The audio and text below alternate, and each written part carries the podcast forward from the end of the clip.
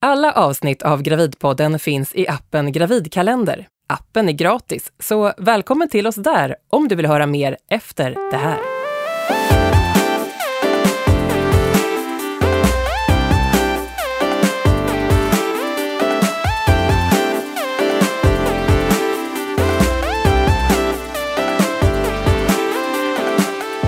Ut och resa innan barnet kommer.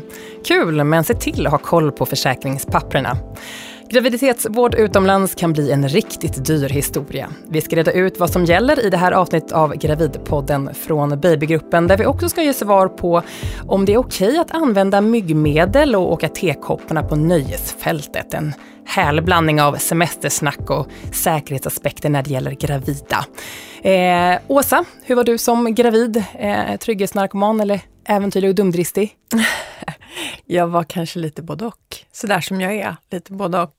Lite både och. Ja, jag har rest alla graviditeterna fram till vecka 22 ungefär. Första graviditeten var jag i Portugal i vecka 22 ungefär. Älskar att bada i vågor. Och där finns det ju ganska schyssta atlantvågor. En av dagarna när vi badade de där vågorna så var de väl liksom egentligen mer än på gränsen till för stora. Okej.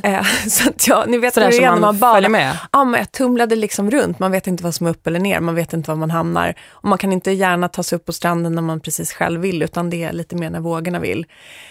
Så då låg jag där som en strandad val och flåsade i strandkanten.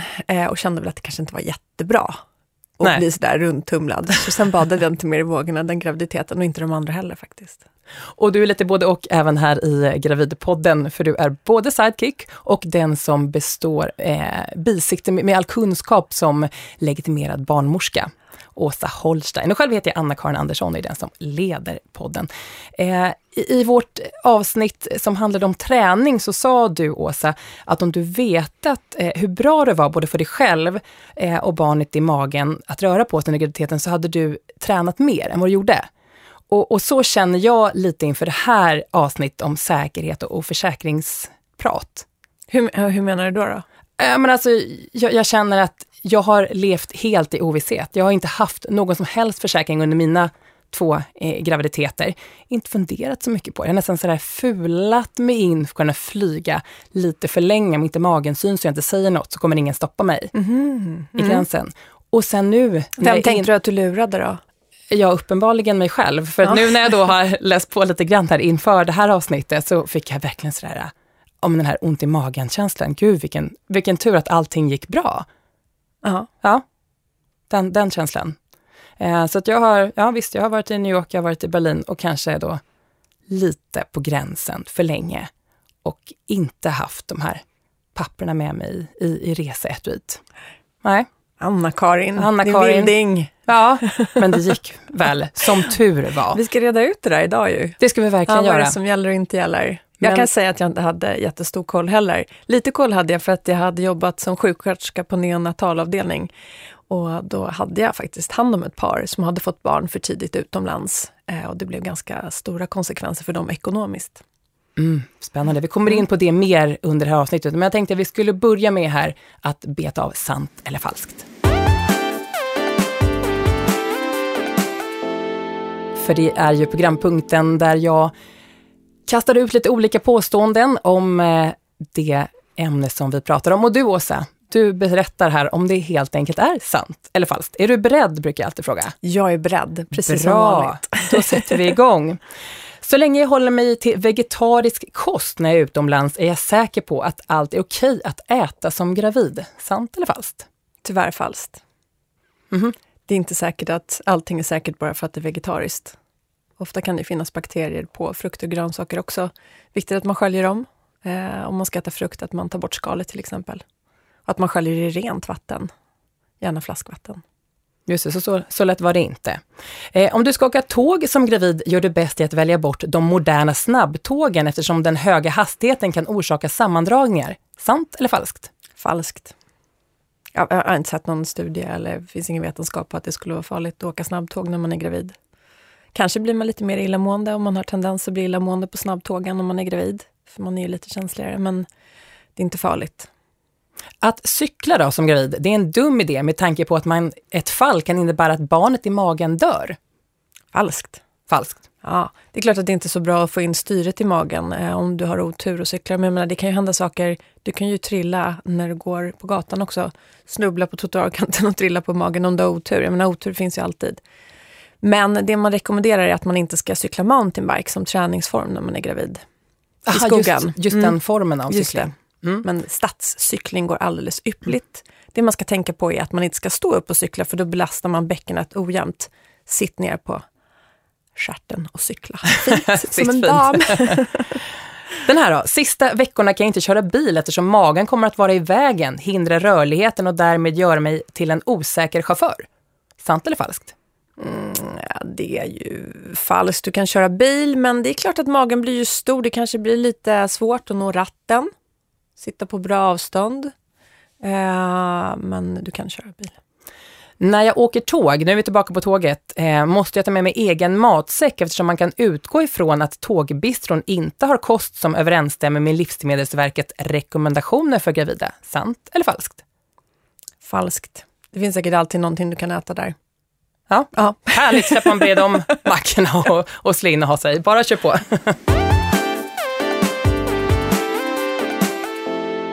Det här är Gravidpodden från babygruppen. Vi ska strax prata om vad man ska tänka på om man ska ge sig iväg på resa med sin mage. Men det finns nog så mycket att tänka på kring sin egen och det kommande barnets säkerhet även här på hemmaplan. Vi har bjudit in dig, Alexandra Gahnström, till Gravidpodden. Välkommen. Tack så mycket. Du är barnens försäkringsexpert på Trygg Hansa. Ja. Och vi ska börja med att reda ut lite grundläggande fakta om försäkringar som är speciellt utformade för gravida. Och då tänker jag, om jag har en hemförsäkring och dessutom en egen olycksfallsförsäkring i grunden så att säga. Varför skulle jag då också kunna behöva en gravidförsäkring när jag väntar barn? En gravidförsäkring är ju det enda skyddet som finns för bebisen i magen. Så att det är anledningen till att ha en gravidförsäkring. För det är ju kopplat till graviditet och förlossning. Så det är mest för barnet i magen, inte så mycket för den gravida? Extra skydd för mamman också, kopplat till graviditet och förlossning. Så att det är både för barnet och mamman och även faktiskt för pappan eller partnern, vissa delar. Jaha. Jajamän. Till exempel, vi har en olycksfallsdel i den gratisvarianten som finns. Och den är också för pappan eller partnern. Och så finns det ett livbelopp för alla. Och också en krisförsäkring. Alltså att man kan få 10 samtal hos en psykolog om det är någonting som händer som man måste jobba med. När under graviditeten ska man teckna en gravidförsäkring, tycker du? Absolut så tidigt som möjligt, för då gäller försäkringen även för saker som man kan upptäcka tidigt, till exempel under ett ultraljud. Så att så tidigt som möjligt är min rekommendation. Så vi snackar plösa stickan och sen typ ett samtal eller gå in via direkt. Babygruppens app och klicka in där. Jajamän, precis så. Ja. De flesta försäkringsbolag har 2 olika försäkringar. Du nämnde här nu en gratis version. Och så finns det en utökad som man kan teckna dessutom. Hur ska man tänka kring de här alternativen? Alltså det man ska göra, om man tittar på den som är gratis så innehåller ju den betydligt mindre än vad den här utökade gör såklart. Amen. Ja, vilken surprise. Men gratisvarianten lite kort, det är en olycksfallsdel för alla i familjen och det här livbeloppet också den här krisdelen. Men den här extra eller utökade varianten, den innehåller mycket mer skydd när det gäller graviditet, när det gäller förlossningskomplikationer, det gäller mycket, mycket, mycket mer för både barnet och mamma. Och också då när det gäller sjukdom. Så att det är en mer utökad variant. Och det är klart, en gratis variant, mycket bättre än ingen alls. Men rekommendationen är att faktiskt titta på den utökade, för den ger så mycket mer skydd. Åsa, du var inne på att du själv hade slarvat med det här, med att teckna en gravidförsäkring. Hur tänker du när du hör Alexandra här berätta om skyddet som det kan ge? Att jag tycker att det låter bra. Och definitivt att man ska teckna upp sig på den här gratisförsäkringen. Sen kan man ju, sen är det upp till var och en om man vill teckna en ytterligare en utökad försäkring. Men gratisförsäkringen, det är väl bara tacka och ta emot. Ja, det är ju självklart. Men Alexandra, är jag och Åsa representativa? Hur många är det som tecknar en gravidförsäkring? Här har vi 2 i studion som inte har gjort det. Precis, men det är faktiskt många. Det är fler och fler. Sista siffran jag har hört är ungefär 70%. Om ni som har tecknat? Som har tecknat. Så okay. Om ni tänker 110 000 födslar ungefär per år, visst är det så, Åsa? Ungefär, ja. 110-120. Ja, precis. Så är det faktiskt ungefär 70% som inser att det här är bra. Och där är ju stor del såklart som har den här gratisvarianten. Men fler och fler också som förstår vad den här utökade varianten, vilken skillnad det kan göra. Och ett ökat intresse, säger du. Vad kan det bero på? Att det... Alltså jag tror en stor del är ju att vi utvecklar våra försäkringar. De blir bättre och bättre och folk blir medvetna om också vilket skydd det kan ge. Men sen är det ju det här informationsflödet som vi har över oss och vid oss hela tiden. Man får mycket information och man pratar med varandra. Så att jag tror att det är en medvetenhet som finns idag. Mm. Nu har ju olika försäkringsbolag lite olika utformade varianter på hur de här gravidförsäkringarna ser ut. Men om vi bara i stora drag, vilka typer av komplikationer eller vilka olyckor skulle kunna hända där en gravidförsäkring skulle kunna vara bra att ha? Om vi tittar på den här utökade varianten då, så är det ju, om man tittar på graviditetskomplikationer så skulle det kunna vara en havandeskapsförgiftning till exempel hos mamman. Eller att det händer något vid förlossningen, att det kanske blir ett akut kejsarsnitt eller det blir en stor blödning eller någon kraftig bristning eller så. Sen kan det också vara så att barnet måste ligga inne på sjukhus. Då har vi ersättning för det. Det är ersättning då. Så att om jag hade fått havandeskapsförgiftning och det hade inneburit sjukhusvård för mig. Då är det ju för mamman. Då har vi också en ersättning. Så att om du måste ligga inne på sjukhus på grund av graviditetskomplikationer så får du ersättning, en dagersättning. Och det hade inte fått om jag inte hade haft en gravidförsäkring? Nej, inte om du hade haft den här extra. Om du inte har den här extra försäkringen. Det beror lite grann på hur försäkringsskyddet ser ut. Du kan ju ha en vuxenförsäkring som är kopplad till sjukdom på olika sätt. Så det kan hända att man skulle kunna få ersättning även där. Men det beror på lite grann hur den försäkringen ser ut. Och det kan se alldeles olika ut beroende på vilket bolag man har. Men när det gäller just graviditetskomplikationer så är ju gravidförsäkringen bra. Mm. Och för barnet i magen då? Vad skulle kunna då kan det till exempel vara att det är någonting som händer vid födseln som ger en funktionsnedsättning. Eller att barnet blir för tidigt, alltså föds väldigt tidigt så att det blir en nedsättning där. Då kan man få ersättning för det. Det kan också vara så att barnet föds med en viss diagnos, till exempel Downs syndrom. Då har vi en ersättning för det. Direkt att man får 50 000 kronor. Om vi nu tittar på Trygg Hansas försäkring, det är ju den jag kan prata för idag. Så att det finns ganska många ersättningsmoment som vi kallar det för i den här försäkringen. Gravidförsäkring är ett skydd i största allmänhet under graviditeten.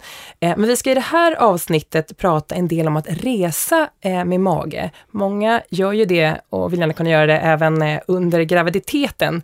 Kanske sådär lite grann passa på innan det kommer en liten unge och gör det svårare kanske att sticka iväg. Men det är en hel del att tänka på för den som vill ge sig iväg. Och gravidförsäkringen som vi pratat om nu täcker inget speciellt som hör just till resande, eller hur Alexandra? Nej, inte som är kopplat till resor och kostnader då som kan uppstå vid resor. Men jag vill ändå säga att gravidförsäkringen gäller över hela världen. Så de moment som finns i försäkringen gäller, utom vissa kostnader vid olycksfall. Så att den gäller så, men inte specifikt kostnader som kan uppstå i samband med resa.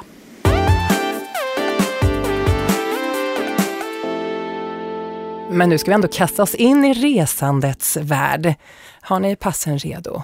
Alltid. Ja, det lät som en sån här På spåret klyscha. Jag tänkte vi skulle gå in på lite olika färdmedel först.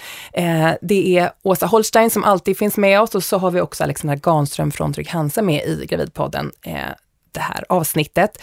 Vi börjar med flygresandet för det är det som kanske väcker flest frågor och som kanske också lockar flest om man ska i alla fall komma en bit på väg så att säga. Jag vänder mig till dig först Alexandra. Både flygbolagen och försäkringsbolagen har ju begränsningar för hur långt in i graviditeten man får flyga. Var ungefär brukar tidsgränsen vara? Om vi börjar med flygbolagen så ser det väldigt, väldigt olika ut. Så där rekommenderar jag verkligen att man checkar med det flygbolag som man ska åka med. Det kan vara allt från vecka 28 till vecka 38, så att det är jätteviktigt att kolla. När det gäller försäkringsbolagens begränsningar så får flyga det får man. Men om vi ersätter om någonting uppstår, det är ju en annan fråga. Så att när det gäller då hemförsäkringen som är det som täcker då vid resa, så är det till och med vecka 28 som vi täcker allt. Då finns det inga begränsningar för graviditet eller förlossning. Men från och med vecka 29 och framåt, om någonting händer, man får kostnader för vård eller resor i samband med förlossning eller graviditet, då ersätter inte hemförsäkringen det. Och det är generellt de flesta bolag, men sen finns det vissa undantag där också. Rekommendation, gå in på Konsumenternas försäkringsbyrå och läs lite där, för där finns det gott om info. Och då när du säger vecka 28 och vecka 29, visst menar du vecka 28 plus 6 då? Yeah. Så länge räcker försäkringen. Ja. Det är ju en djungel där. Det räkna dagar, det räcker inte att säga veckor. Nej, precis. Men det är bra att veta. Ja, ända till den 29 graviditetsveckan. Yeah, alltså. Precis. Just det. Och varför är gränsen satt här då? Vid 28 plus 6, Åsa? För att vara exakt. Ja, det vet inte jag. Det är nej, men jag tänkte mer dagräkningen här. Precis, alltså vi ser ju så att alltså, ju längre in i graviditeten desto större blir risken att någonting händer, så att det är ju där man någonstans sätter gränsen.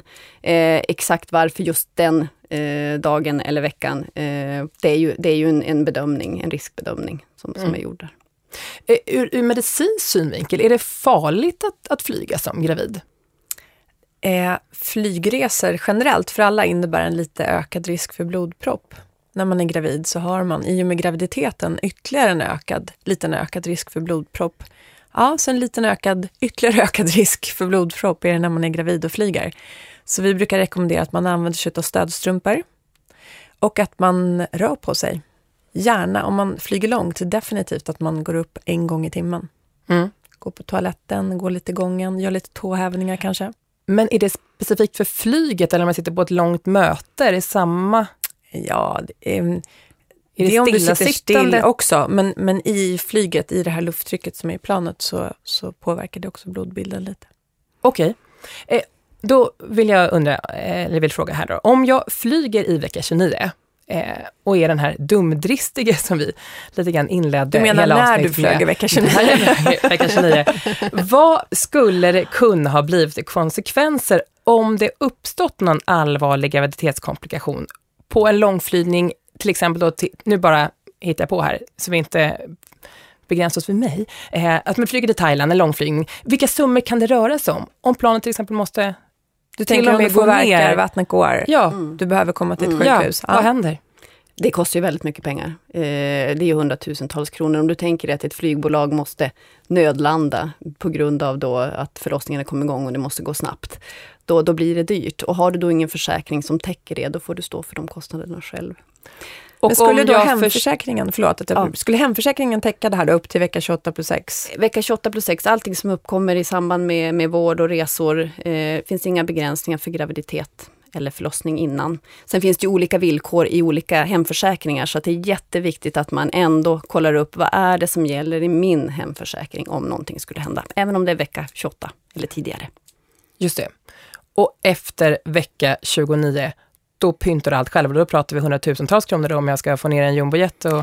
Precis, precis. Landa bara för mig. Ja, om det är någonting som händer på planet. Men är det så att du åker inom EU till exempel, och du har det här EU-kortet som jag rekommenderar att alla ska beställa från Försäkringskassan, då har du ju rätt till vård i det land du kommer, och får då endast betala den taxa som är i landet.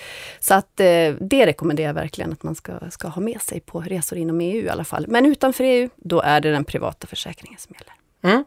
Jag tänkte vi skulle gå in på ännu lite mer om vad som händer när man är på plats utomlands. Om vi håller oss kvar uppe i luften, är det någon skillnad på inrikesflyg eller utrikesflyg?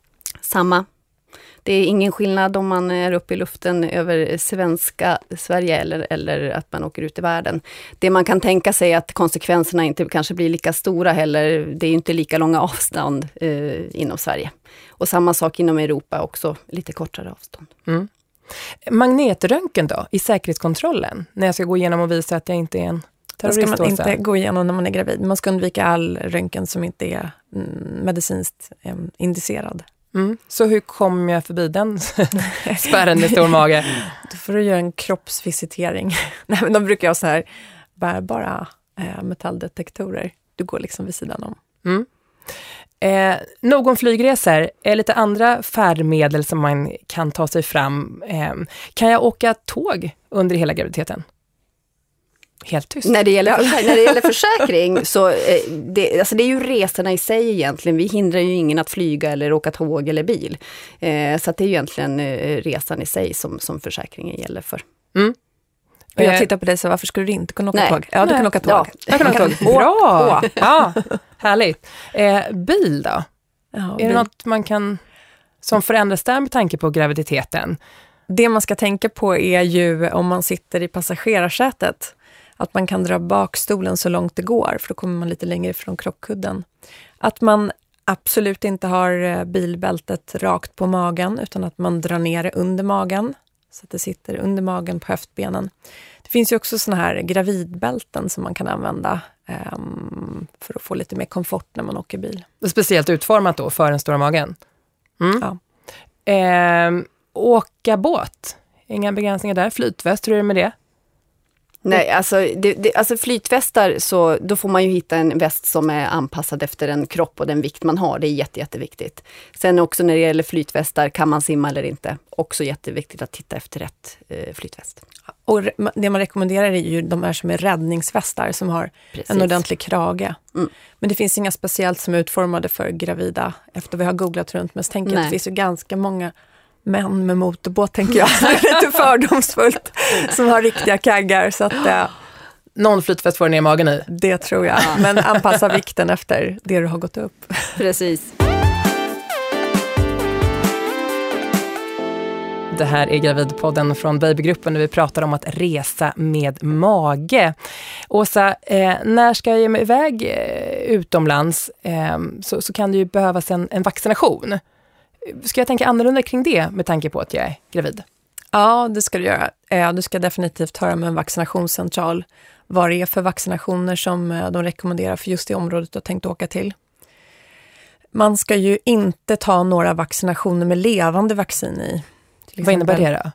Gula febern eller mässlingen eller så. Ja, vad det innebär? Det innebär att du får lite levande organismer av den här bakterien. Mm. Och de ska undvika? Ja, de ska undvika. Mm. Och det får jag hjälp på vaccinationscentralen, så de kan avgöra vad jag ska ha? Eller ska de vet exakt. De vet exakt på vaccinationscentralen. Vaccinationscentralens läkare är helt insatta i vilka vaccinationer som gäller för vilka områden och vad du ska undvika när du är gravid. Mm. Och då är jag på plats utomlands, härligt, en vecka på någon Kanaria. Och du, Alexandra, var ju inne på det, vad som gäller då. Men en gång till då. Jag är där före vecka 28+6, säger vi nu då, för enkelhetens skull. Och så måste jag få sjukhusvård på grund av någon graviditetskomplikation. Mm.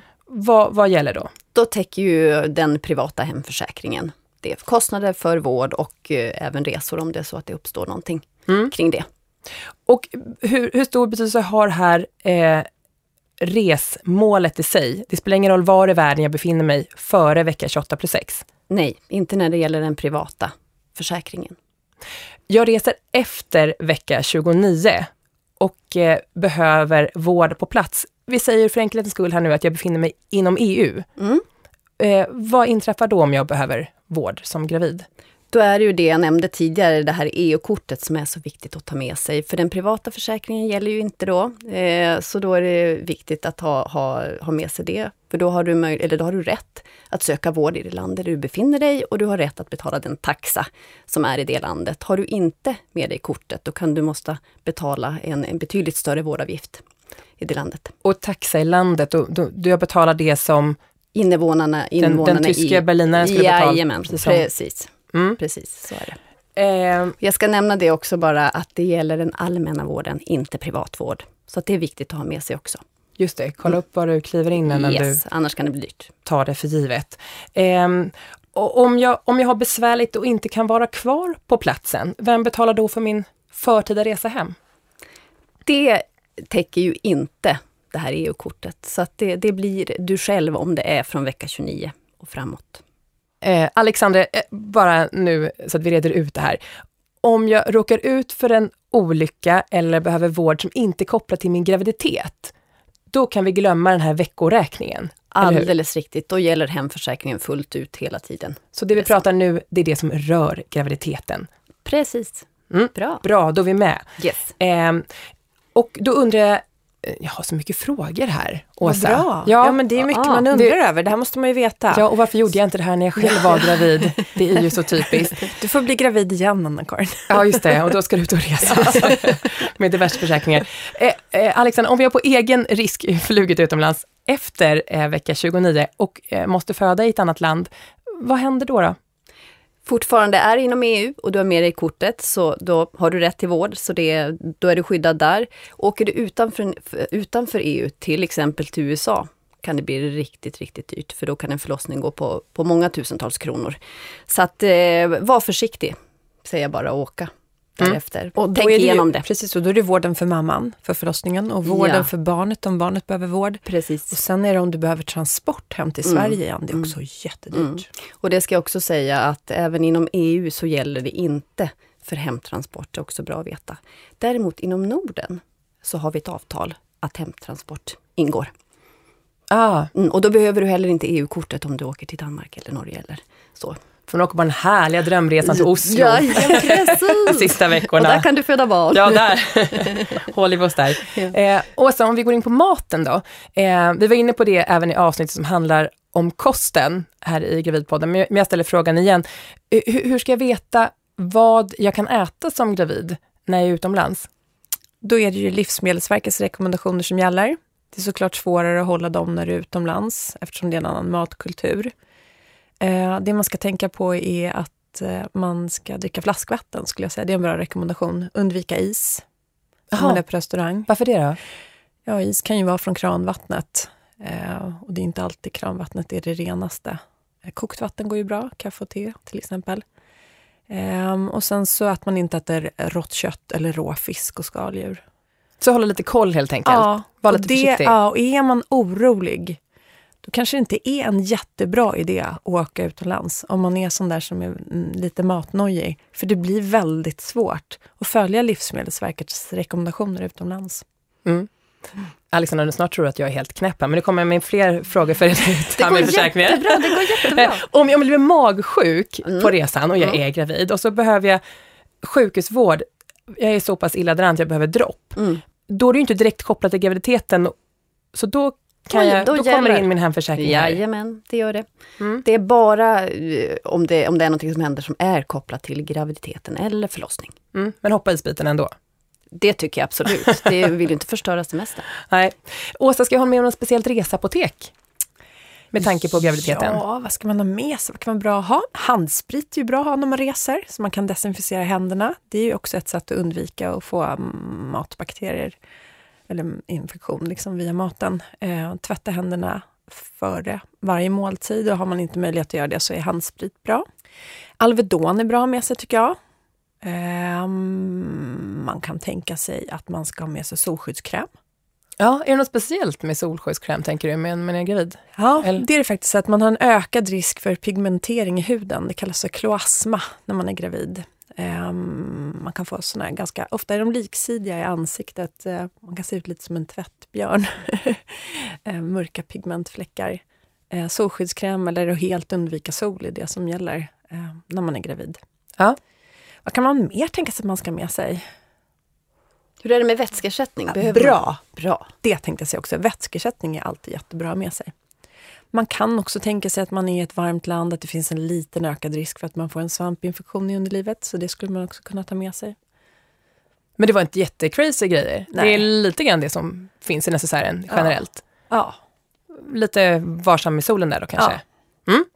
Ja. Sömnen då? Ska man... Hur tänker du då? Jag skulle vara farligt att man inte sov eller? Ja, precis. Ja. Kanske att man är lite mer lättstörd. Man är väl lite känsligare rent generellt när man är gravid. Om man till exempel byter tidszon. Men det är ju inget som är farligt. Nej. Ingenting som påverkar graviditeten på något negativt sätt om du är lite trött. Vad skönt efter allt vi har pratat om som har varit så farligt. Vi har pratat liksom lite nästan så här worst case scenario här känner jag under vårt reseavsnitt här. Alexandra Gahnström, stort tack för att du var med här i Gravidpodden. Vi ska fortsätta prata du och jag, Åsa. Du ska ju få din brevfråga och så ska vi lista, tänker jag, lite olika semesteraktiviteter. Både röda och gröna listan.